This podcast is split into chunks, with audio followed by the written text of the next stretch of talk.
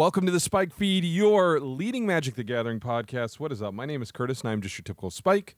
On the line with me, my good buddy and producer extraordinaire, Cameron McCoy. Dude, what is up? How you been?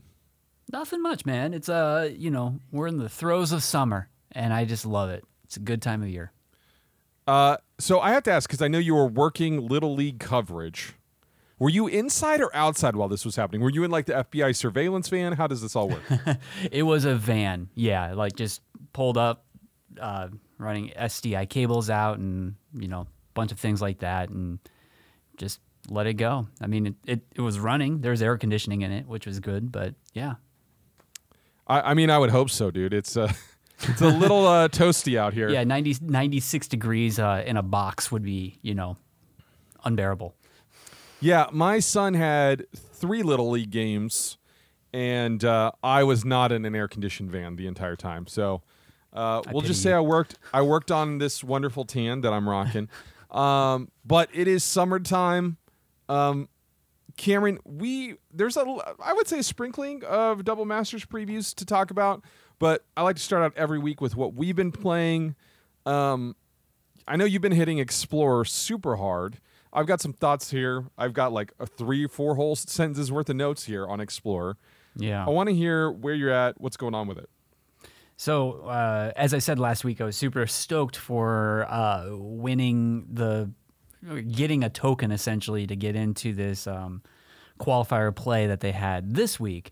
Uh, but because I was freelancing and because of just kind of a really busy last four days, uh, I go online thinking I would be able to play Saturday night, and no, I missed my registration because there's a two-hour window when you when you can go and register to get into these uh, qualifier things. And so, uh, to say I was angry uh, when I got when I logged onto the computer and my token is missing, and it just just it evaporated. It, I, it, I was I was super bummed. I'll just say that.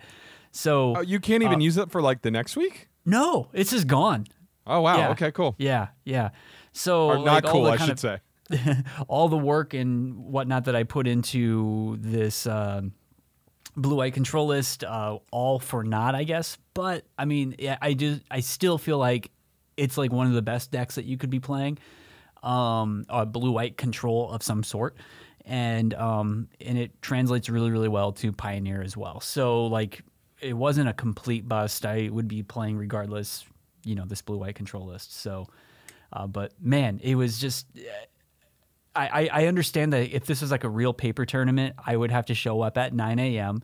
and then start playing at 10. And if I'm not there, I would not be able to play in the tournament. Um, but ex- uh, what is it? Uh, the online model has just kind of spoiled with me me with this like I'll just show up whenever to play. Uh, as long as, as I'm within a window, um, I just didn't realize the window was that narrow. Again, I would argue that you're beating yourself up maybe a little bit too much.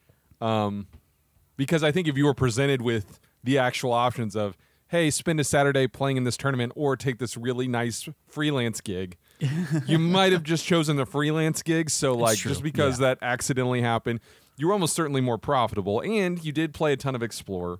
Um, I was just kind of living vicariously through you because I there's no scenario in which I can make this work because you know with my my children's sports Saturdays are just like off the table entirely. I'm happy that Magic is doing Saturday tournaments. I like that. This is just a my life specific thing, and I understand that. Um, but I think that's the way Arena needs to work. Now, the qualifier thing, it's interesting that it's a two hour window. Makes me wonder how many people actually end up in these. Mm-hmm. Um, for them to narrow that window so much. But Sure. um, can we let's talk about Explorer because we are now again really knee deep in the post ban Winota post ban exp- expressive iteration, um, and I think there are some things to talk about here. Um, there's a bunch of decks that are kind of bizarre uh, and have really come to dominate the metagame and has allowed control to kind of settle, in my opinion. Most notably, the Greasefang deck and the Fight Rigging deck. I don't know if you've played against the Fight Rigging deck. Um, but both of those decks seem like they murder every mid range option that doesn't play Thoughtseize. right? Um, yeah. Have you had experience against both of those decks? Yeah, yeah. Uh, this week's especially, I, I the fight, the Jund or uh, I, I see two different versions of it, I guess. But yeah, it's um, it eats the other mid ranges for breakfast, especially because it's so fast with Llanowar Elves and um, Incubation Druid, right? I mean, it just like you get to that uh, the Gargaroths very very fast. yeah, yeah, yeah. Yeah, and then like once it just kind of goes off, it's really tough for a deck that is playing since you know these kind of mid-range cards. Now, I do think the black red like Rakdos deck can kind of pick this deck apart if you draw the right cards. But then you get into this why am I doing that instead of just playing some kind of you know bizarre massive combo that happens to be in this Jund or Bug or like I've seen so many different versions of it. The one that I don't see a ton of online that I see uh, a ton of when I'm playing is a collected company version. Um, okay. Hmm. So they collect a company into all these, and it's like a Bant style deck. But like you're even seeing ones that play like Emergent Ultimatum is another thing, and then play a lot of Great Henge. And um, anyway, it is definitely the next deck to kind of keep your eye on because again, if I'm playing whatever, uh, like again, Jund, Naya, vampires, angels, whatever. I don't, and maybe someone could educate me because obviously I'm playing control. Uh, it just drums those decks. However, uh, control seems to be keeping up just fine. To your point, are you still on the two color version? Uh, yeah, I, I still am on the the two color, and I every once in a while think I should be playing Vanishing Verse and Thoughtseize. Um, but there, I don't know. I feel like I still have enough game on turns two and three that it's not a huge deal, and the removal suite that I have is still, you know, incredibly efficient. And if I have a Settle the Wreckage or four mana Wrath in my my hand um, I can just kind of sit back and relax most of the time up until turn four. Yeah, in my experience, whenever I'm playing just straight blue white, I struggle a lot against opposing planeswalker decks because there's just not like there's just fateful absence essentially or you Yeah. like have to like attack them with a man land i mean obviously you can counter them but uh, it, it is just like once they are resolved and some of these things are very low to the ground like kaito um, it's just like nabbing that when you're on the draw is really tough. You have to have the very specific subset of cards available to you. Um, and the one thing that I go back and forth because I'm on the Esper version, um, the thing that I go back and forth on is Thoughtseize in the deck. So let's let's take a tour through Esper Control. Like in Legacy, Thoughtseize is a real great staple for a control deck, right? If you're playing Esper, you're going to play Thoughtseize, you play Snapcaster. Like, there's like all these kind of uh, benefits to playing Thoughtseize. I don't know that I've ran into a non-rotating format where Thoughtseize is a worse late game co- for con- late game draw for control than this format. If hmm. you are turn five and you draw a Thoughtseize, it's a disaster. That card might as well say mountain. Like it is awful. It's probably worse than drawing a mountain. Like it just doesn't do what it needs to do. And conversely, I found when I play blue white, I struggle against the Thoughtseize decks because the the construction of these decks leans so hard on Narset and Teferi for your extra cards, as it were, mm-hmm. and then Omen of the Sea, that a lot of times if you get picked apart, you can really, really, really, really lose momentum quickly because you're not playing four memory deluges and like these kind of like big payoff. Hey, I've survived to turn four, turn five. You know what Sphinx's Revelation did in standard, right? Yeah. Um, there are many times where you're just casting Teferi, neg- negging it, and then it just dies on an attack to another creature, right? Yeah. Um, where you at on? Are you doing depopulate, Doomskar, farewell? What's your separation there? Yeah, so there's settle the wreckage in the sideboard, and then um, oh gosh, what's my uh, my four mana wrath? Um, I'm doing uh, uh, not depopulate, but the uh, the Shatter the other Sky? shatter, yeah, which. Uh, you know, I don't know, like because, like, yeah, sometimes you do get a lot of creatures that are four power or more, and they draw a card for that.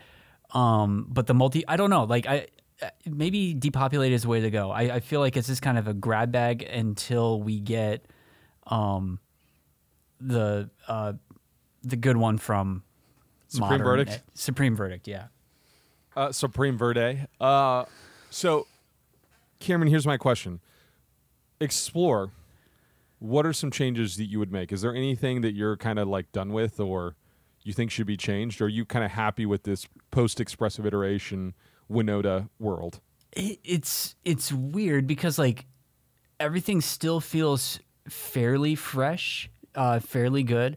Um, if I had my way, I would just get rid of all companions, just ban companions outright.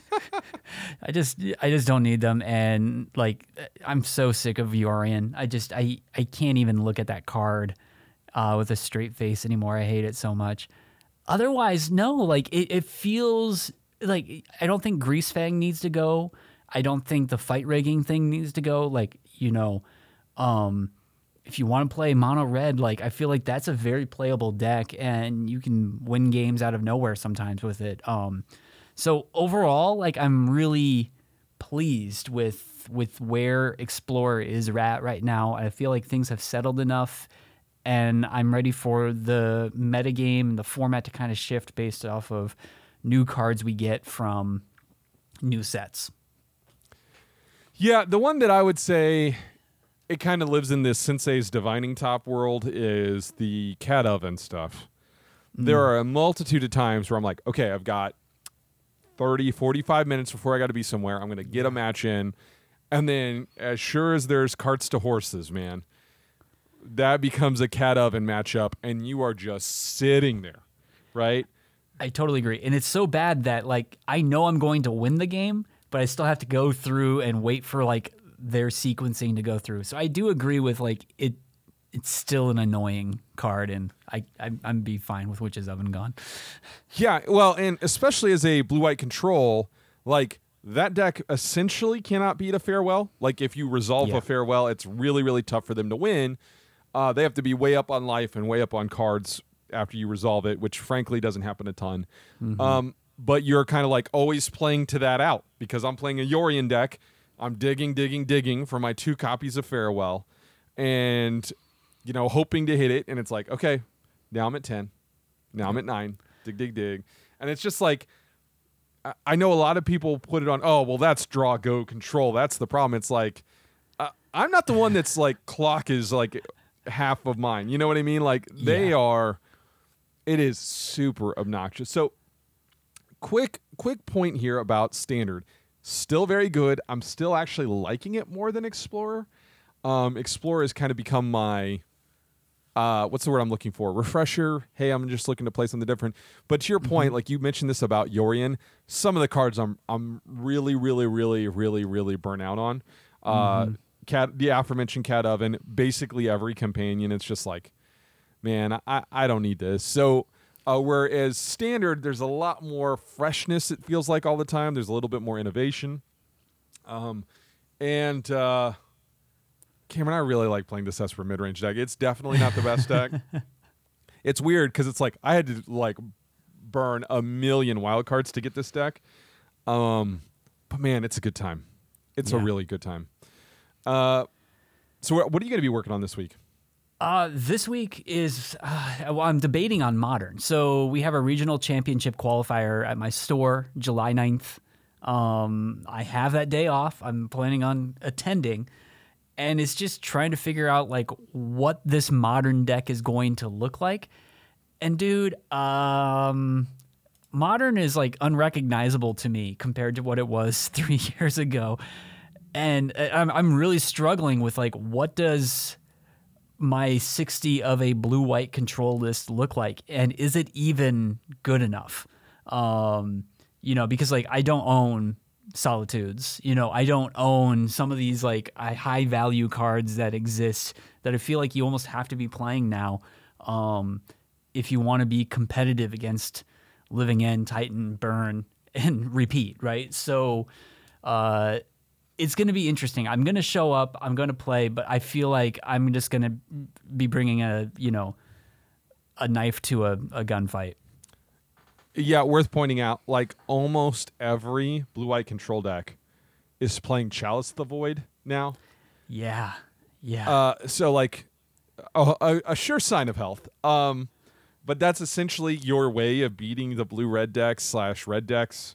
Like I don't, not to mention some of the unfair stuff is like you have to play Chalice on one on turn two, just to like make it functional. Um, look, let's just get this out of the way right now if you were actually like dead set on being competitive, you need to be playing blue red.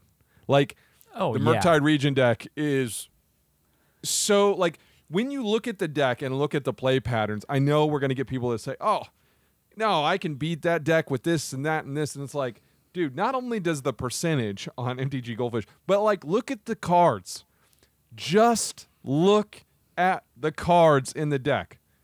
It's absurd. Mm-hmm. It is an mm-hmm. absurdly powerful deck and super versatile. It is if you if you aren't a legacy player, this is Delver. It is almost certainly at least the second best choice at all times, if not the best choice. Yeah. And the mirror, if you are more prepared, you are highly likely to do that mirror. Like I I am Mr. Death Shadow. Like I love playing that deck. Zero chance I would play that deck. Zero yeah. chance. Right? I would go drop whatever it is, the three hundred dollars between Ragavans and Murktide Regents, and just be done with it, right? Mm-hmm. Um, which, by the way, now that I'm looking at this deck, how much of this has been Modern Horizoned? Uh, uh, like all of it. uh, I mean, Murktide, Ragavan, and Dragon Rage Channeler. So the yeah, only creature, the creature suite, yeah, is Ledger Shredder, and then they play Unholy Heat. But yeah, like what are we doing here, guys? Of course, this deck is is just nasty. And ooh, I kind of like this. Two Blood Moons.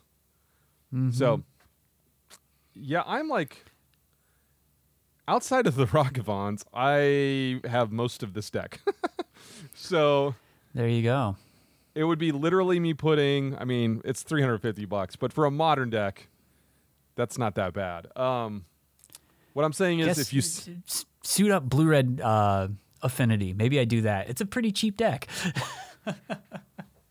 dude, dude, storm. Let's storm. Seriously, just go up, coin flip.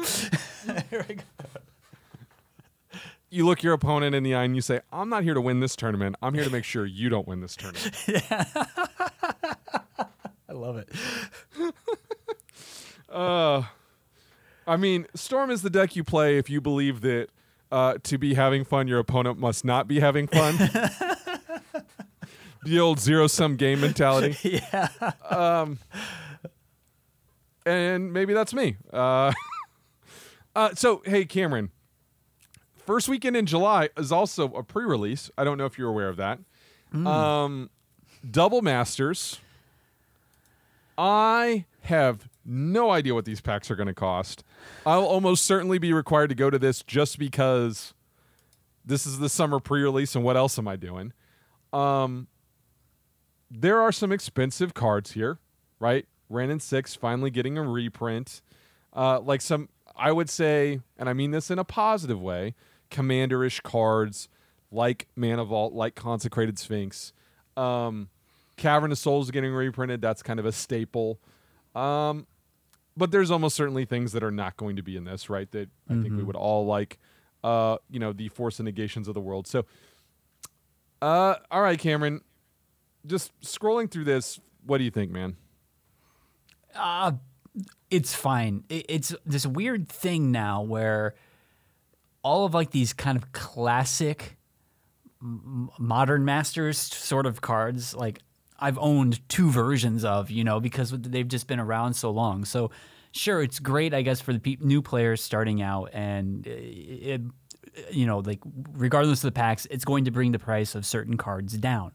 Uh, that's always good in my opinion. It's just like this is still not addressing like the larger issues that I have, which are like well, now you have solitudes that cost two hundred dollars, or Ragavans that going to cost four hundred dollars for us play. You know, or like what that sort of thing, where it's like you're introducing like these premium cards that are going to automatically be inflated, and like the really good decks that you want to be playing in modern, um, is still kind of priced out. You know, so I don't know, dude. Like I'm just so over this sort of thing, and um, here we are.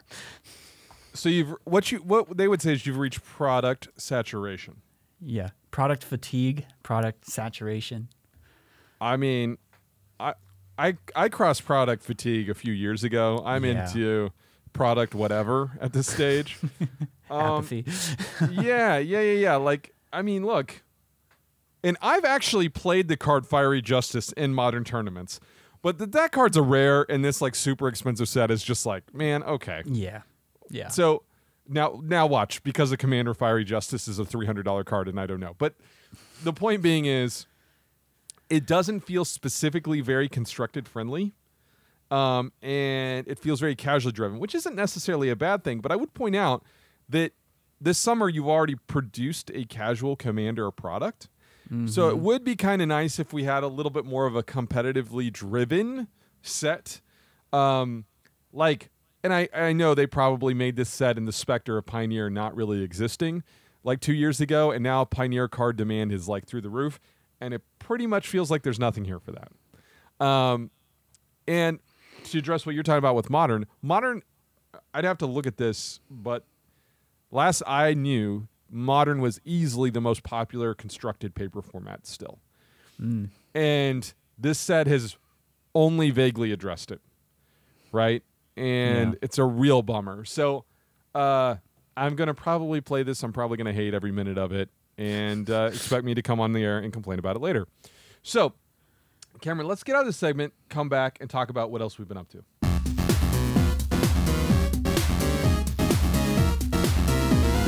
So, Cameron, what have you been up to in terms of watching? You just been working, working, working. Yeah, uh, you know, I started the third season of For All Mankind, which is the Ronald Moore um, show about like the alternate future, um, alternate reality, I guess, um, where Russia landed on the moon first.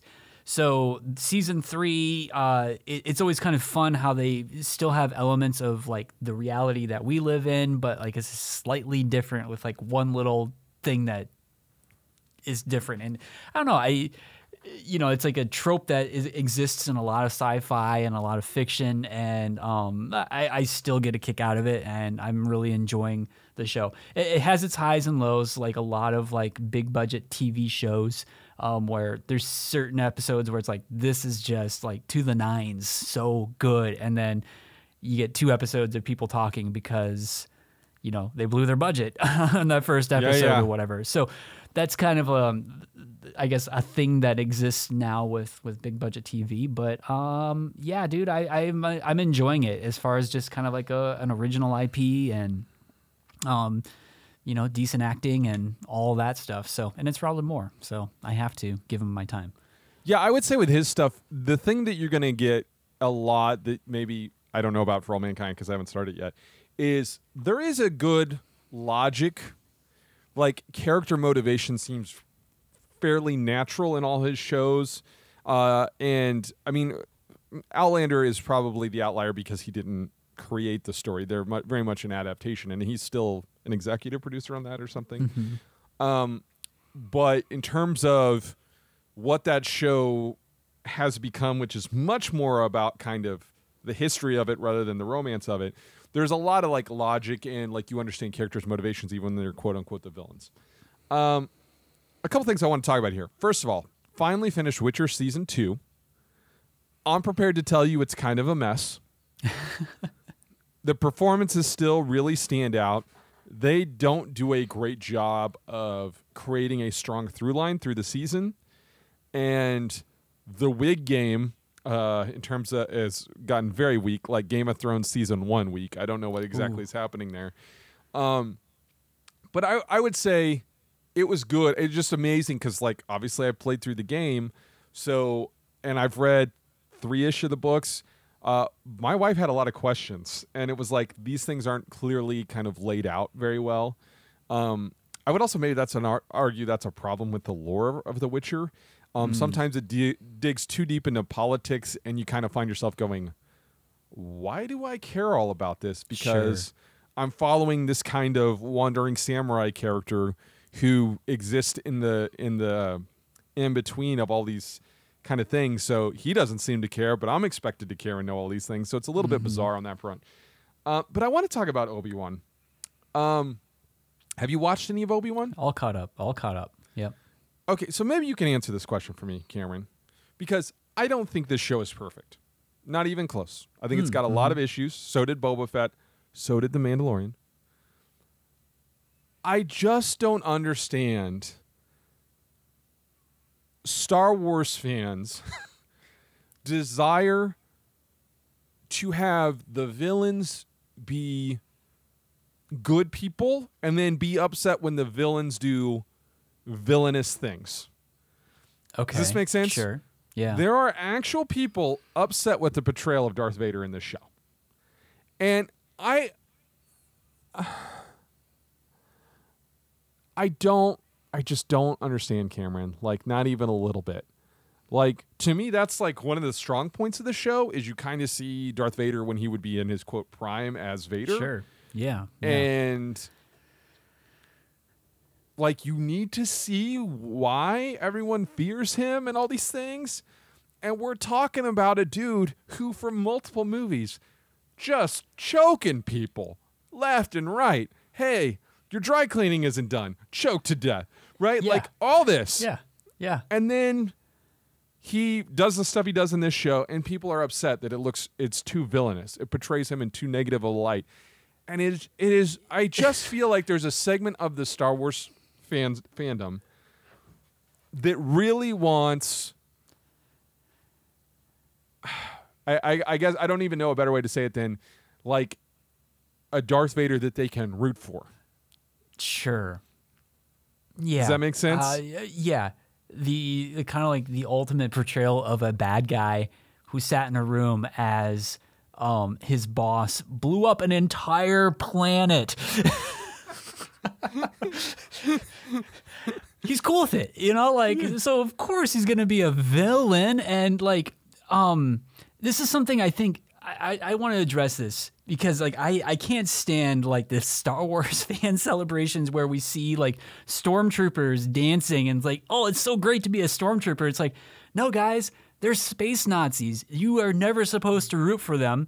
Yeah, the co- costumes might be cool or whatever, and you like that, but like at the end of the day, it was very clear like what Lucas had set up as far as like space Nazis are evil.